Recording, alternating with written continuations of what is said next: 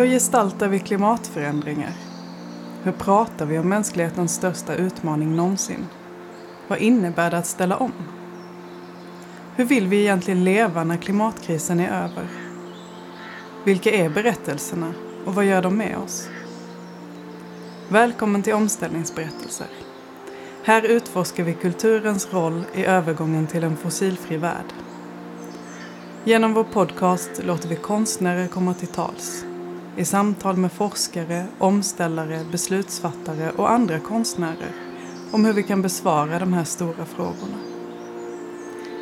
Jag heter Alexandra Nikoleris och jag jobbar som forskare på Lunds universitet. I min forskning undersöker jag just klimatberättelsernas betydelse för omställningen. I det här avsnittet, som är poddens första avsnitt, pratar jag med Jakob Hultkrantz Hansson, skådespelare och regissör som bland annat frilansar vid Västanå teater. En teater som samlar både professionella och amatörer till gemensamma föreställningar där myten alltid är närvarande. Samtalet sändes live på Youtube den 27 november. Vi pratar om att det spelar roll hur vi berättar, inte bara vad vi berättar. Om vikten av en mångfald av berättelser, om hjältar och om monster.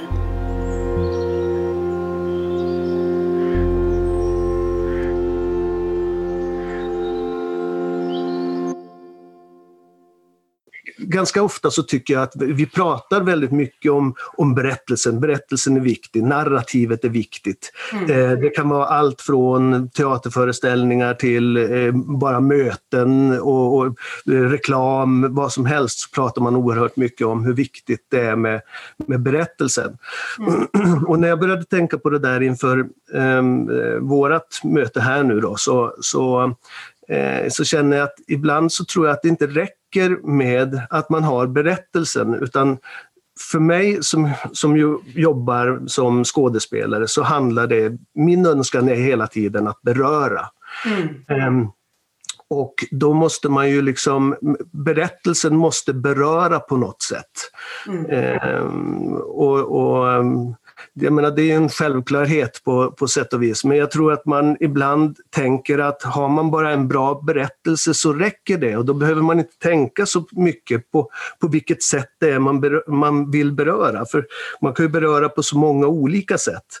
Mm. Um, och, och jag tänker att um, ibland så undrar jag om inte det här med när man ska ta ta emot det här klimatbudskapet som är så så himla starkt som ju handlar om allas vår överlevnad, eller hela mänsklighetens överlevnad. Ehm, så, så tror jag att där blir budskapet så, så starkt och man blir berörd på ett sådant sätt så att man vill bara fly. Man blir rädd helt enkelt. Mm. Och när vi blir rädda då vill vi springa åt andra hållet och kan vi inte det så vill vi hellre bara sticka huvudet i sanden och, och, och gömma oss där. Så, så det tror jag att man får passa sig lite grann med hur man berör. Man måste liksom beröra på något sätt där vi skapar en aktivitet hos dem som, som tar till sig budskapet. Det räcker inte med att eh, att man har en berättelse. Det räcker inte med att vi berör utan det är också på vilket sätt vill vi beröra så att vi kan skapa en aktivitet hos andra istället för att man låser in sig och blir rädd. Precis. Och hur, hur, hur ska vi, vad, vad är det för känslor eh, vad är det som kan beröra på det där rätta sättet då, tror du? Ehm. Ja, ehm, det här är ju jättesvårt ehm, såklart, men, men för mig så, jag har fått reda på någon gång vid något tillfälle att um, um, att det finns ett antal grundkänslor och, och, och, hur många de där grundkänslorna är, det, det är lite olika vad man, vad man tycker och sådär. Men för mig, så det som har resonerat hos mig, det är att det finns fyra stycken grundkänslor. Och de är optimism, alltså glädje, lycka, välbehag finns i, i det. Mm. Um, sen har vi sorg, alltså depressivitet, man blir ledsen och, och sådana saker. Och sen så har vi um, rädsla, flykt. Um, och så har vi den fjärde som är eh, ilska eller agitation. Eh, när man, sätts, man sätter någonting i rörelse, man, man, man bearbetar någonting eh, ivrigt, uppviglar nästan. Liksom. Ehm, och, och tittar man på de där fyra grundkänslorna då, eh, då då, och anledningen till att de här är grundkänslor, ska jag säga, det, det är att de är så olika i, i vad de har för, för riktning och vad de har för energi. Mm. Liksom. Um, som vi var inne på där, eller som jag sa nyss, med, med, med rädsla, det får oss... Det, den, rädslan är ju till för, det som rädslan är bra på, det är ju när vi ska förstå att vi måste fly, att vi ska sticka därifrån. Det är ju jättebra. Um, um, Eh, sorgen, vi behöver bearbeta saker, vi behöver liksom eh, eh, stanna upp i, i, i någonting och, och, och tänka och, och, och minnas och, och eh, ja, men sörja det som en gång har varit någonting positivt. Så att man, det hänger ihop med det. Då. Mm. Glädje, lycka, väl, välbehag är också ganska... Det finns en riktning i, i glädje och, och, lycka som är på något vis att man vill närma sig någonting. Um, men egentligen så är det ilskan som leder till, som är till för att skapa aktivitet som är till för att säga nej, stopp, det räcker, låt bli. Eh, och, som är, och när man lyssnar på många som, som, som engagerar sig häftigt i, i miljöfrågor eller vilken fråga som helst så, så, finns det någon frustration över något, Nej, det får inte vara så här, det är fel. Jag, jag vill göra någonting åt det. Och då är det den som man ska liksom försöka, tror jag, trigga hos, ja, hos ja. dem som ska, så att, så att man kan skapa en aktivitet, att vilja göra någonting. Mm. Men blir man berörd för mycket så kan man bli rädd och sluta sig. Så tänker jag. Just det, okej. Okay. Så um, ja, men det är, är, spännande att ta upp de här fyra olika känslorna för det finns ju också såklart mycket forskning på, på vad det egentligen är som, som aktiverar oss och att vi behöver hantera alla de här känslorna när det gäller så stora omställningar som just eh, klimatförändringar innebär. Att, eh, vi kanske också måste sörja ihop, som du säger, både det som vi lämnar bakom oss men också den framtid som vi önskade oss och inte får. Liksom. Um, men det här vad som triggar igång oss eh, är ju att faktiskt börja agera och ta tag i det som vi måste förändra. Och det är ju både liksom inom oss och samhället i stort, eller hur? Ja, absolut. Ehm, så är ju frågan ja, hur man får igång den känslan av att eh, inte bara att det är akut så att man blir rädd utan att man faktiskt vill. Men hur, hur, hur skulle du, om du fick regissera någonting, eh, en pjäs eller en film eller vad som helst eh, och du ville fånga den här känslan eller få människor att bli berörda på det sättet då, hur, hur skulle ett sådant eh, projekt se ut? Alltså det, det är jättesvårt att, att säga eh, såklart hur, exakt hur de här berättelserna ska se ut. Jag tror att det är viktigt att det finns många olika sorters berättelser. Jag med min bakgrund och, och, och min typ av inriktning på mitt konstnärskap skulle inte göra en, en realistisk miljö eh, miljöfilm eller, eller teater om, om hur miljön... Alltså det, det, det, får någon annan göra. Det jag sysslar med är ju mera då eh, det förhöjda och, mm. och, och, det poetiska lite grann. Då, och, och eh, där... Eh, där budskapet ligger och kokar under så att säga den, den vanliga berättelsen. Och ibland så tänker jag på det där med att vi um, att, alltså, myten handlar väldigt mycket om det metaforiska, mm. om att skapa bilder hos människor. Det, det, den myten är, är inte bokstavlig. Liksom. Man kan inte ta saker bokstavligt utan man måste, eh, man måste tolka dem. Mm. Och eh, Det där kan jag önska att vi skulle vara bättre på, men jag tror också att vi är ganska duktiga på det. Att det där budskapet det sätter sig någonstans inne i kroppen eh, och, och även om vi inte är helt och hållet medvetna om det, så, så öppnar det vägar. Och jag, jag tror att vi måste jobba på väldigt många plan. Vi ska mm. både ha de här fantastiska dokumentärerna som Attenborough eller, eller Greta Thunbergs, den här dokumentären som såg häromdagen, fan, som är fantastiska liksom, och som skapar någonting i oss. Ehm, men, men det måste också finnas sånt som, som bearbetar på andra plan eftersom vi är olika som människor. Mm, just det, så det behövs en, en mångfald där i, i olika sätt. Men tänker du också då att, att um, den här ilskan eller det som leder till handling också väcks på olika sätt, kanske genom det metaforiska Eh, men också genom det dokumentära? Eller är det så att vi väcker olika känslor med olika former av berättande?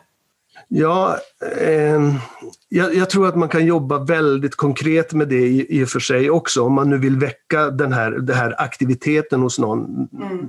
Det, det, finns ju liksom metoder eh, som, då, som jobbar med det. Som man till exempel tar Augusto Boal som var eh, ett tag eh, borgmästare i, i, Rio de Janeiro. Och de, de stiftade till och med lagar med hjälp av forumteater, forumspel, där man alltså Alltså spelar upp ett spel eh, som ska sluta på ett så dåligt sätt som möjligt så att det ska stimulera till aktivitet. Du vill förändra på grund av det. Det finns som pedagogiskt verktyg eh, också nu då, där man, där man, jobbar, man kallar det för forumspel. Mer då, liksom man, man gör ett, ett spel och det ska handla om förtryck, någon mm. form av förtryck.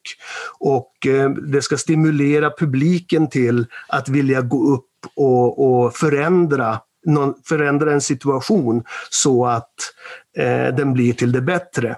Eh, och man får inte byta ut förtryckaren, för det kan man inte göra i den verkliga världen, utan man kan bara byta ut de som är förtryckta och göra någonting annorlunda då.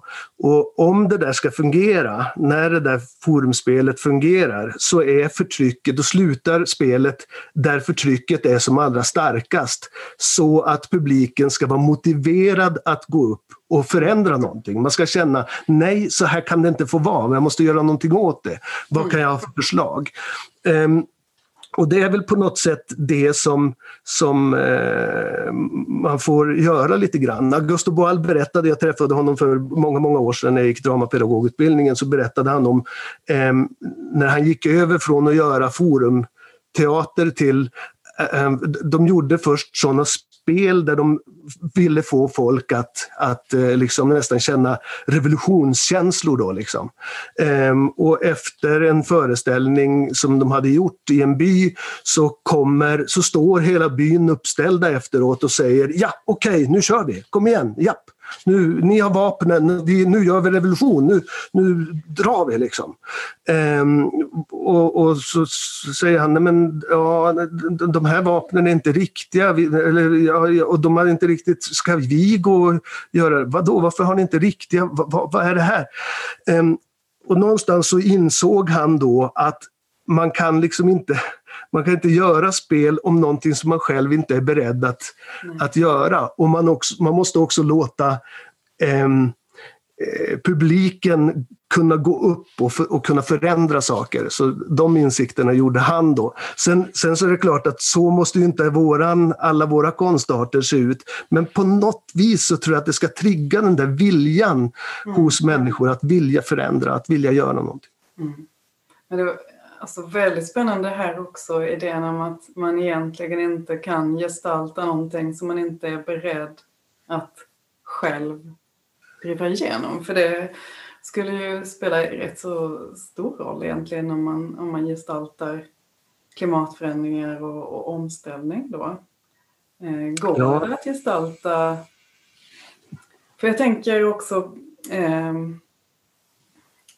att jag, jag, läser ju rätt så mycket klimatfiktion och sådär och, och, och driver bland annat en, eh, en bokcirkel där vi läser klimatfiktion. Och e-, ett tema som, eller ett samtalsämne som ofta kommer upp är att vissa i den här bokcirkeln saknar liksom de, de positiva framtiderna. Man, Um, ehm, Medan andra går igång på och triggas av att, att, alla berättelser är katastrofala och därför blir man arg. Så. Men just den här avsaknaden av att, ehm, att, någonting, att det faktiskt går bra. Jag tänk, nu fick jag en sån idé om att det kanske inte bara handlar om det dramaturgiska utan också lite att vi alla har så svårt att föreställa oss vad det där samhället efter klimatkrisen är för något.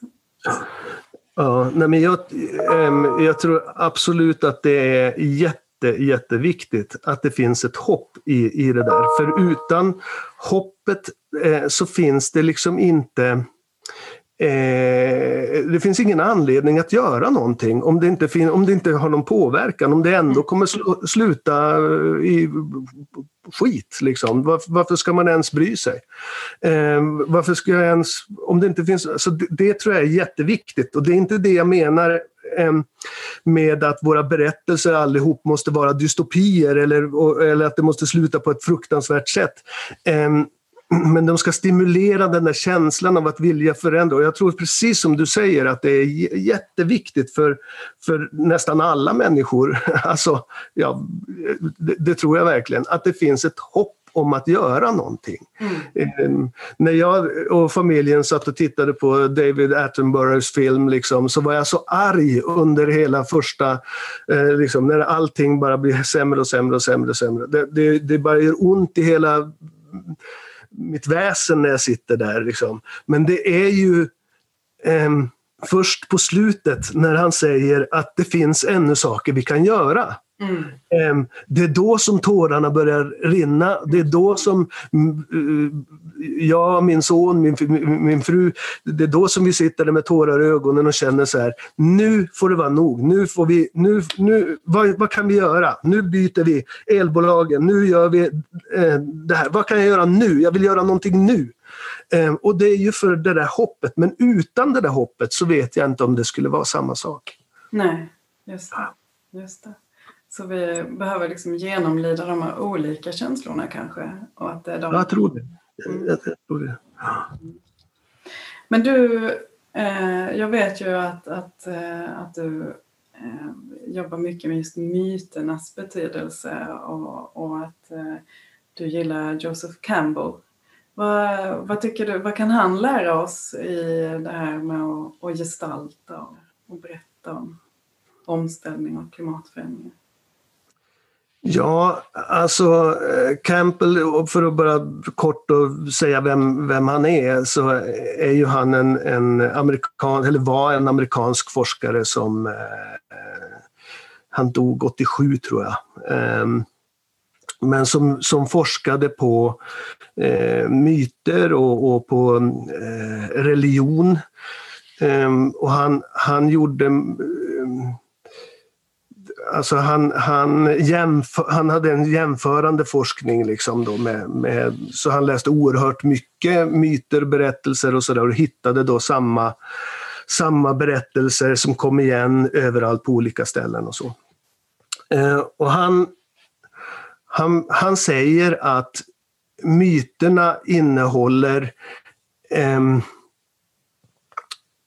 hela mänsklighetens samlade livskunskap.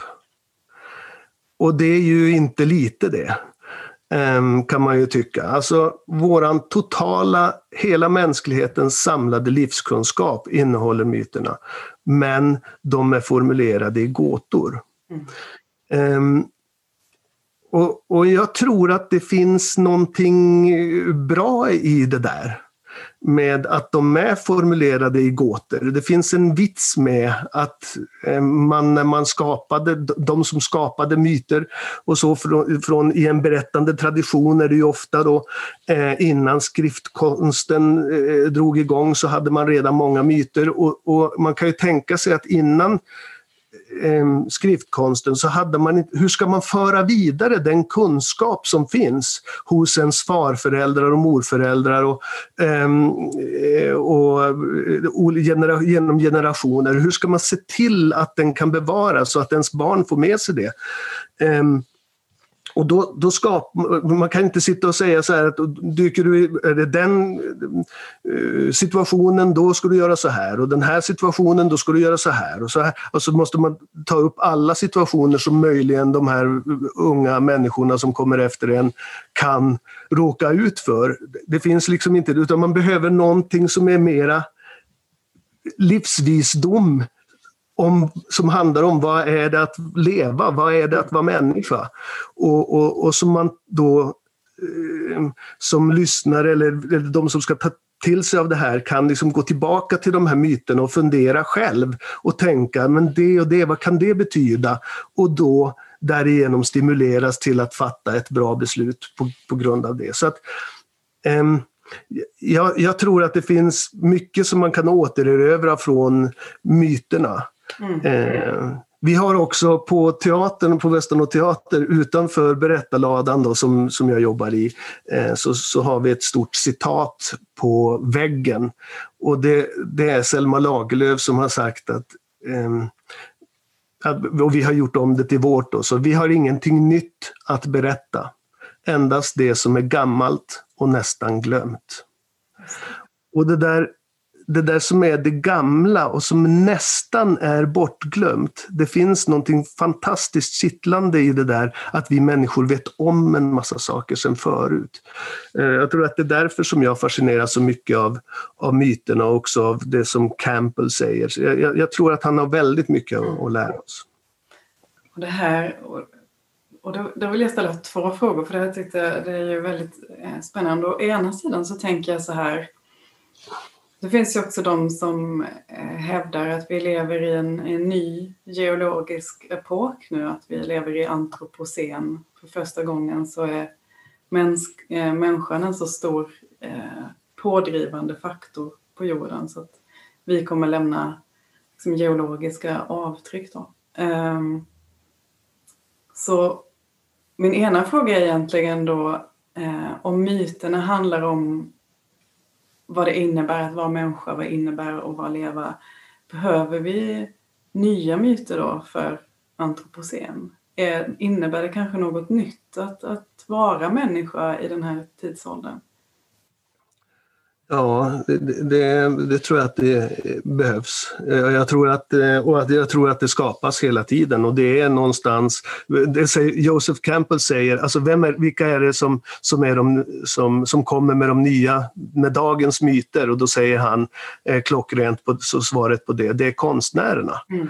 Det är poeterna, författarna, konstnärerna, skådespelarna.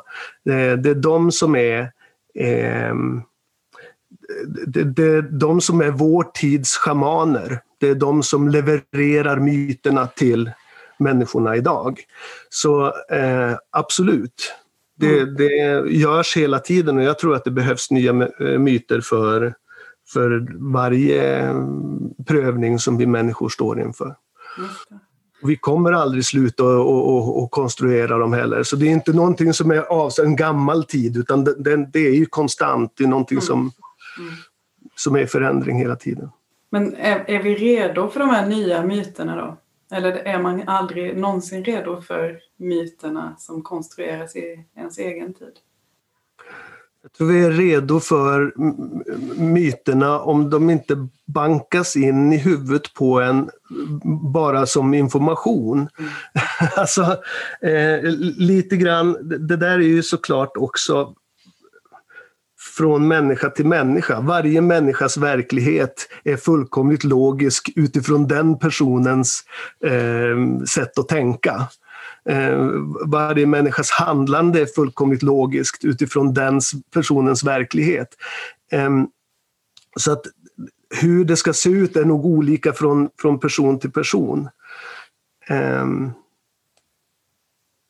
ja, jag vet inte om jag gled iväg där. Eller om... Nej, men Ja, men jag, jag tänker för, för min andra fråga där då var ju också um, att det kanske ligger någonting i det här med, med det som vi på något sätt nästan har, har glömt bort.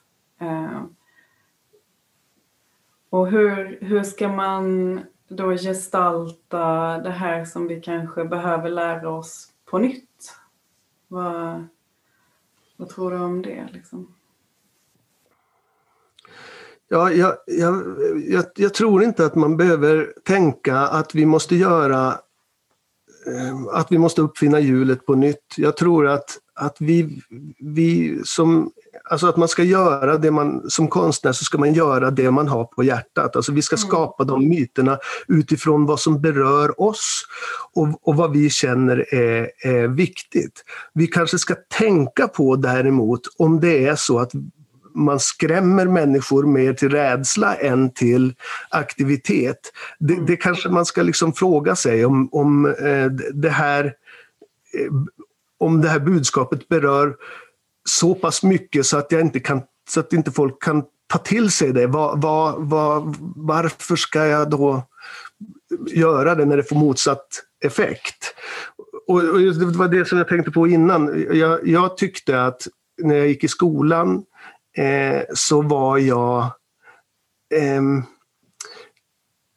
jag, jag, tyckte att det var så mycket den här, den här faktan bara som betydde någonting. Och vad jag ville lära mig i den åldern, när jag var i skolåldern, var ju vad det var att vara människa. Så mm. när jag någon gång kunde få lärarna att börja berätta om någonting ur den personens liv, då var min uppfattning att då satt hela klassen som tända ljus. Alltså, därför att då delade den här läraren med sig av någonting som den hade upplevt och då ville man ingenting annat än, än få ta del av det. Därför att det fanns en livskunskap i det. Liksom. Så, så, så starkt tror jag att det är. Jag tror att vi har jättestor eh, eh, önskan om att lära oss saker om, om det där. Liksom. Och i den här nya omställningen så, så det, det, måste ju finnas något hopp i det. Det måste finnas berättelser med hopp. Det måste finnas, eh, det måste finnas aktivitet i... i mm. Mm. Mm. Och kanske det här eh, personliga berättandet då också, att det är eh, berättelser som kommer inifrån på något sätt. Eh, snarare än som du säger, att det ska bankas i oss. Det här och det här ska man göra. Och, det ja, ja det, det, det är väl, alltså man, man tittar också på en av våra största hjältinnor som vi har just nu då, eh, Greta Thunberg som ju har gjort en, en fantastisk resa på enormt kort tid. Mm. Eh, där hon, men hon är ju liksom våran förkämpe Eh, för, för de här frågorna. Liksom. Ehm, men hon är också frustrerad över att hon inte når ut med sitt budskap, att hon inte kan få folk att förstå, och inte, får inte, så folk fokuserar på fel saker. Att de fokuserar på att, att jag eh, borde gå i skolan, de fokuserar på att jag eh, har eh, Asperger. Alltså de, de fokuserar på, fler, på alldeles fler, fel saker. Um, och, och så är det ju, att det räcker inte bara med att man har ett budskap utan folk kommer ändå söka upp den mest berörande berättelsen. Och mm. just nu för henne, med henne så är den mest berörande berättelsen är att det är en ung, ung tjej med gul regnjacka och flätor som stövlar rakt in i eh, våra politiska högborgar där, där den politiska makten är som starkast och, och, och, och liksom läxar upp, lyfter de här kling och klang-poliserna i hampan och, och, och, säger How dare you! How dare you! Med, med gråt i rösten. Liksom. Det, det är den starkaste berättelsen. Mm. Den är starkare än berättelsen om klimatet. Att hon kliver in där och, och läxar upp det, det är mer berörande än det hon har som budskap. Budskapet är jätteviktigt, men den berättelsen kan man inte värja sig för. Ingen kan det. Och det är därför som, som så många blir så oerhört provocerade av henne också och tycker, men håll käften och gå tillbaka till skolbänken med dig. Ska du sitta här och tala om för oss vad vi ska göra? Alltså, det blir så provokativt för, för många och för många som vi skriker bara yes! Liksom. För att hon säger det som vi vill ska hända. Liksom. Eh, och, och det är fantastiskt. Så att, det är trixigt där med, med, med vad, var man hittar den där berättelsen. Mm. Just det. Och du, och du pratade ju för, om Greta som, som en hjältinna och hon, eh, hon har på något sätt sett världen klart ju, eller hur? Är det liksom, på något sätt är det det som också eh, definierar ja. en Ja. ja, hon säger ju det som vi alla tänker. Ja. Varför gör ingen något? Varför gör vi ingenting? Ja, men nu har vi pratat om det och pratat och pratat, men gör något! Det, det är det vi känner, det är den frustrationen man... Men, och det hjälper inte att... Eller jag tycker så här, jag sopsorterar, jag avstår och jag cyklar, jag avstår resor och jag liksom... Men, men vad hjälper det när en hel värld bara åker kors och tvärs eh, mm. eh, överallt och där det bara står och spyr ut när fabrikerna bara... Alltså, då känner man ju som... Då känner man den här hopplösheten. Vad spelar det för roll? Och, och, så vill man bara säga, ni som har makten, ni som, vi har, vi har satt er på de här stolarna för att ni ska göra någonting. Lyssna på oss. Eh, och jag, man kan ju tycka att det är otroligt märkligt när det står miljontals människor och demonstrerar och, och, och liksom, eh, som, som har följt då Greta och hennes uppmaning med och strejk för klimatet på fredagarna. Liksom. Eh, och miljontals människor gör det. Och ändå så händer det ingenting. Då, då känner man ju naturligtvis den här förtvivlan. Ja. Men är den om, om, om Greta är hjälten och vi kanske, många av oss, eh, vad är det som gör att hon är en hjälte och inte du och jag som, som liksom också vill att det här ska hända? Ja, men hon, hon, har ju, hon, hon har ju verkligen eh, tagit ut det till max. Liksom. Hon, har ju, eh, hon följer ju det där. Hon, hon gör ju det där. Hon offrar ju någonting. Liksom. Mm. Hon, hon offrar... Eh, då, sko, hon gillar ju att gå i skola. Så hade Greta varit en, en, en eh, 16-åring på glid och, och, som inte gillade skolan, som helst ville slippa och, och um, som gjorde det här för att få uppmärksamhet och, och sådana saker, då hade den där storyn aldrig det hade aldrig tagit av. Utan här är en person som vill gå i skolan, som älskar att gå i skolan, som älskar att lära sig saker. Um, som, um, som inte vill stå i fokus, som inte va, vill vara i, i, alla människors blickfång hela tiden. Men som gör det i alla fall därför att hon måste. Det. Och, och, det är starkt. Det är det som rör. Liksom. Så därför så, så um, kan hon göra det på ett annat sätt än vad, vad vi alla andra gör. Både på grund av att hon är så driven och beslutsam och villig att driva igenom varenda liten detalj. Jag tror att många av oss skulle tröttna långt innan, innan det här året hade varit, eller åren hade varit till ända. Mm. Så klimatets hjältar behöver som alla hjältar då offra någonting eh, för att de ska bli Ja, kanske. Eller jag, jag, tror i och för sig att alla konstnärer som, som målar en tavla eller skriver en, en, en bok eller, eller ställer sig på scenen blottar sitt hjärta mm. och, och, och, sätter det till allmän beskådan och till allmän...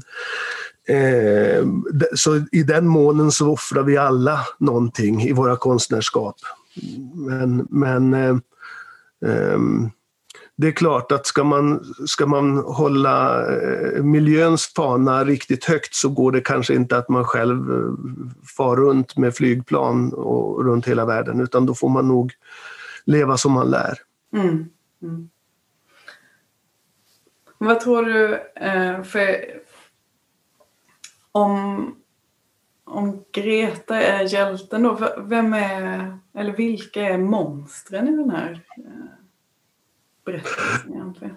Ja, monstren är väl eh, fabrikerna som står och spyr ut de här... Eh, alltså det, monstren är ju det vi är rädda för. Mm. Ehm, det, är, det är de här fabrikerna, det är, det är de här äh, flodvågorna, det är bränderna, det är stormarna, det är människor som flyr äh, äh, från de här klimatkatastroferna som vi, som vi ser, de här vågorna som sköljer in över. Men det är också då, om man skulle prata figurer eller personer, så är det ju de här liksom ja, men klimatförnekarna, liksom, eh, Trump och Brasiliens eh, president och, och eh, som, som någonstans eh, som låtsas som att... Det, för de blir man ju också rädd för. De är ju mm. också så, sånt stort hot mot, mot alltså mot den övertygelsen i alla fall om, om att, det, om att klimatet är, i, i fara. Liksom. Mm. Eh, och tycker man inte det, om man inte tror att det är det, liksom, då, då, då kan man ju inte ta till sig det såklart. Liksom. Då, då tror man ju att det där är trams och då, då, då finns det ju andra monster då naturligtvis. Mm. Så det, ja, det, det är beroende på, vilken, på vilket perspektiv man, man tittar. Ja.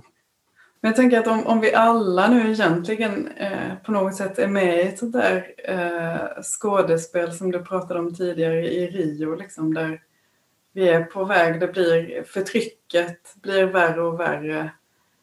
Så det svåra tycker jag här är kanske att, att förtryckaren inte är så tydlig. Alltså när, när vi kanaliserar eh, monstret till Trump så är det lätt, bara vi blir av med Trump så...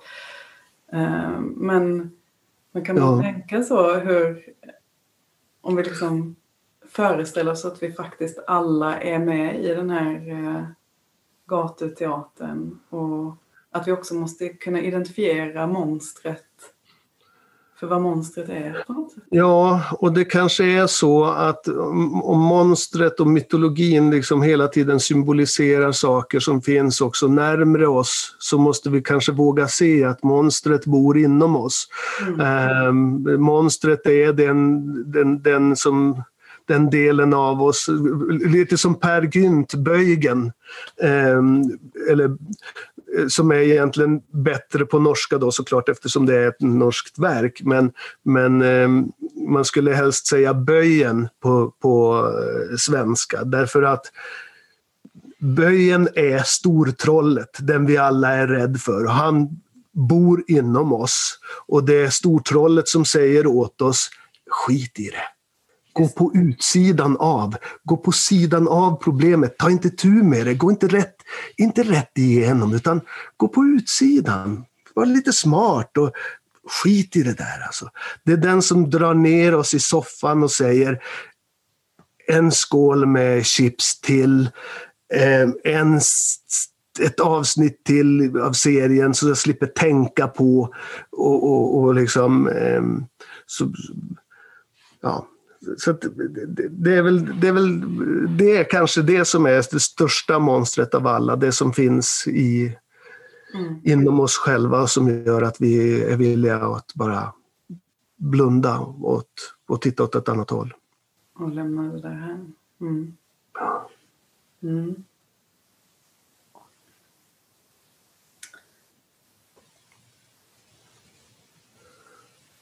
Jag tänkte också eh, på, vi tar en avslutande fråga här för nu är vår tid snart slut. Eh, men ett, ett annat problem som jag ser just i, i formen då av berättelsen om eh, klimatförändringar och också omställningen är ju det här med eh, att gestalta någonting som en förändring som som på sätt och vis är så långsam och lite osynlig som klimatförändringar är. Och sen har vi då omställningen som på något sätt kanske både behöver gå väldigt fort och ändå upplevs som ganska långsam. Alltså 30 år är ändå en generation. Det är både liksom snabbt och, och långsamt. Hur, det här med tid, liksom, hur, hur, jobbar man, hur jobbar du med det egentligen när du vill gestalta någonting? Hur fångar man en sån dimension? Men jag, alltså, ehm, för min egen del så handlar det ju om, alltså min önskan att beröra är ju här och nu. Den, den, den sker ju hela tiden, liksom. oavsett om det har med vad det än har att göra, så är det det jag letar efter i, i mina gestaltningar, i, min, i, i mina berättelser. Det kan inte beröra på samma sätt hela tiden, men, men eh, det, det är ändå det jag vill. Sen hur lång tid det tar för att sjunka in i, hos min publik, det kan jag inte ta ansvar för. Jag kan bara liksom göra min berättelse så pass stark så att jag hoppas att de blir berörda av det. Mm. Jag, jag gör mitt bästa för att röra vid och beröra och skapa den där aktiviteten hos, hos människor, eller vad man nu är ute efter just i sin... Men, men jag, jag, jag tror att vi, vi, vi ja, jag kommer tillbaka till det här med att vi måste på något vis hitta ett sätt att beröra människor så att det stimulerar till aktivitet istället för att gömma huvudet i sanden. Och, och, då måste man vilja se det. Då måste man vilja blir det för mycket, som du också var inne på, blir det för mycket av, av det dåliga, då orkar man liksom inte ta till sig det till sist. Det, det, det, det slutar betyda mm. någonting för en. Man har hört det till leda. Och, och så vi måste hitta nya sätt hela tiden att komma åt samma sak och vi kan inte göra det bara genom att upprepa Hörni, gör vi inget nu så dör vi vi dör nu snart, nu dör vi snart. Fattar ni det? Nu går jorden under. Våra barn kommer inte ha någon, någon värld att vara i. De kommer ha för jävligt. de kommer slåss om vatten. De kommer, alltså, vi, vi, kan inte hålla på och säga det till människor gång på gång på gång på gång på gång på samma sätt. Utan vi måste hitta andra vägar till att nå den där förståelsen. Mm. Um, ja, jag, jag, jag, tror det i alla fall. För jag tror att vi skrämmer människor istället annars. Skrämmer bort. Kanske, vi kanske måste vila lite i, i någon slags eh, skyndsamhet. Att uh, det här det måste få lov att, att, att ta tid. Att, att uh, se världen på nytt och, och faktiskt... Ja, ja, ja, alltså om vi nu kan samla oss, det är väl det bästa vi kan göra. Det är väl det som som ni har startat upp här nu och som jag känner mig en del av nu när vi har suttit och pratat här och när jag fick frågan. Alltså att eh, om vi kan samla oss och få väldigt många av de här berättelserna levande samtidigt, om fler och fler ansluter sig till det, så då är det klart att mm, då ska inte alla då stå och skrika samma sak naturligtvis, utan vi ska ju göra det på allas våra sätt. Men om det kan finnas ehm, i, de berättelserna och de här beröringspunkterna kan finnas med i allas våra konstverk, då ska det nog kunna gå lite fortare än vad det har gjort innan. Så ju fler vi är som är med på det tåget, desto bättre. Ja, vad fint. Det var ju en jättebra avslutning där tycker jag, Jakob. Tack så jättemycket för att jag fick prata med dig. Så, tack själv. Tack alla ni som lyssnade.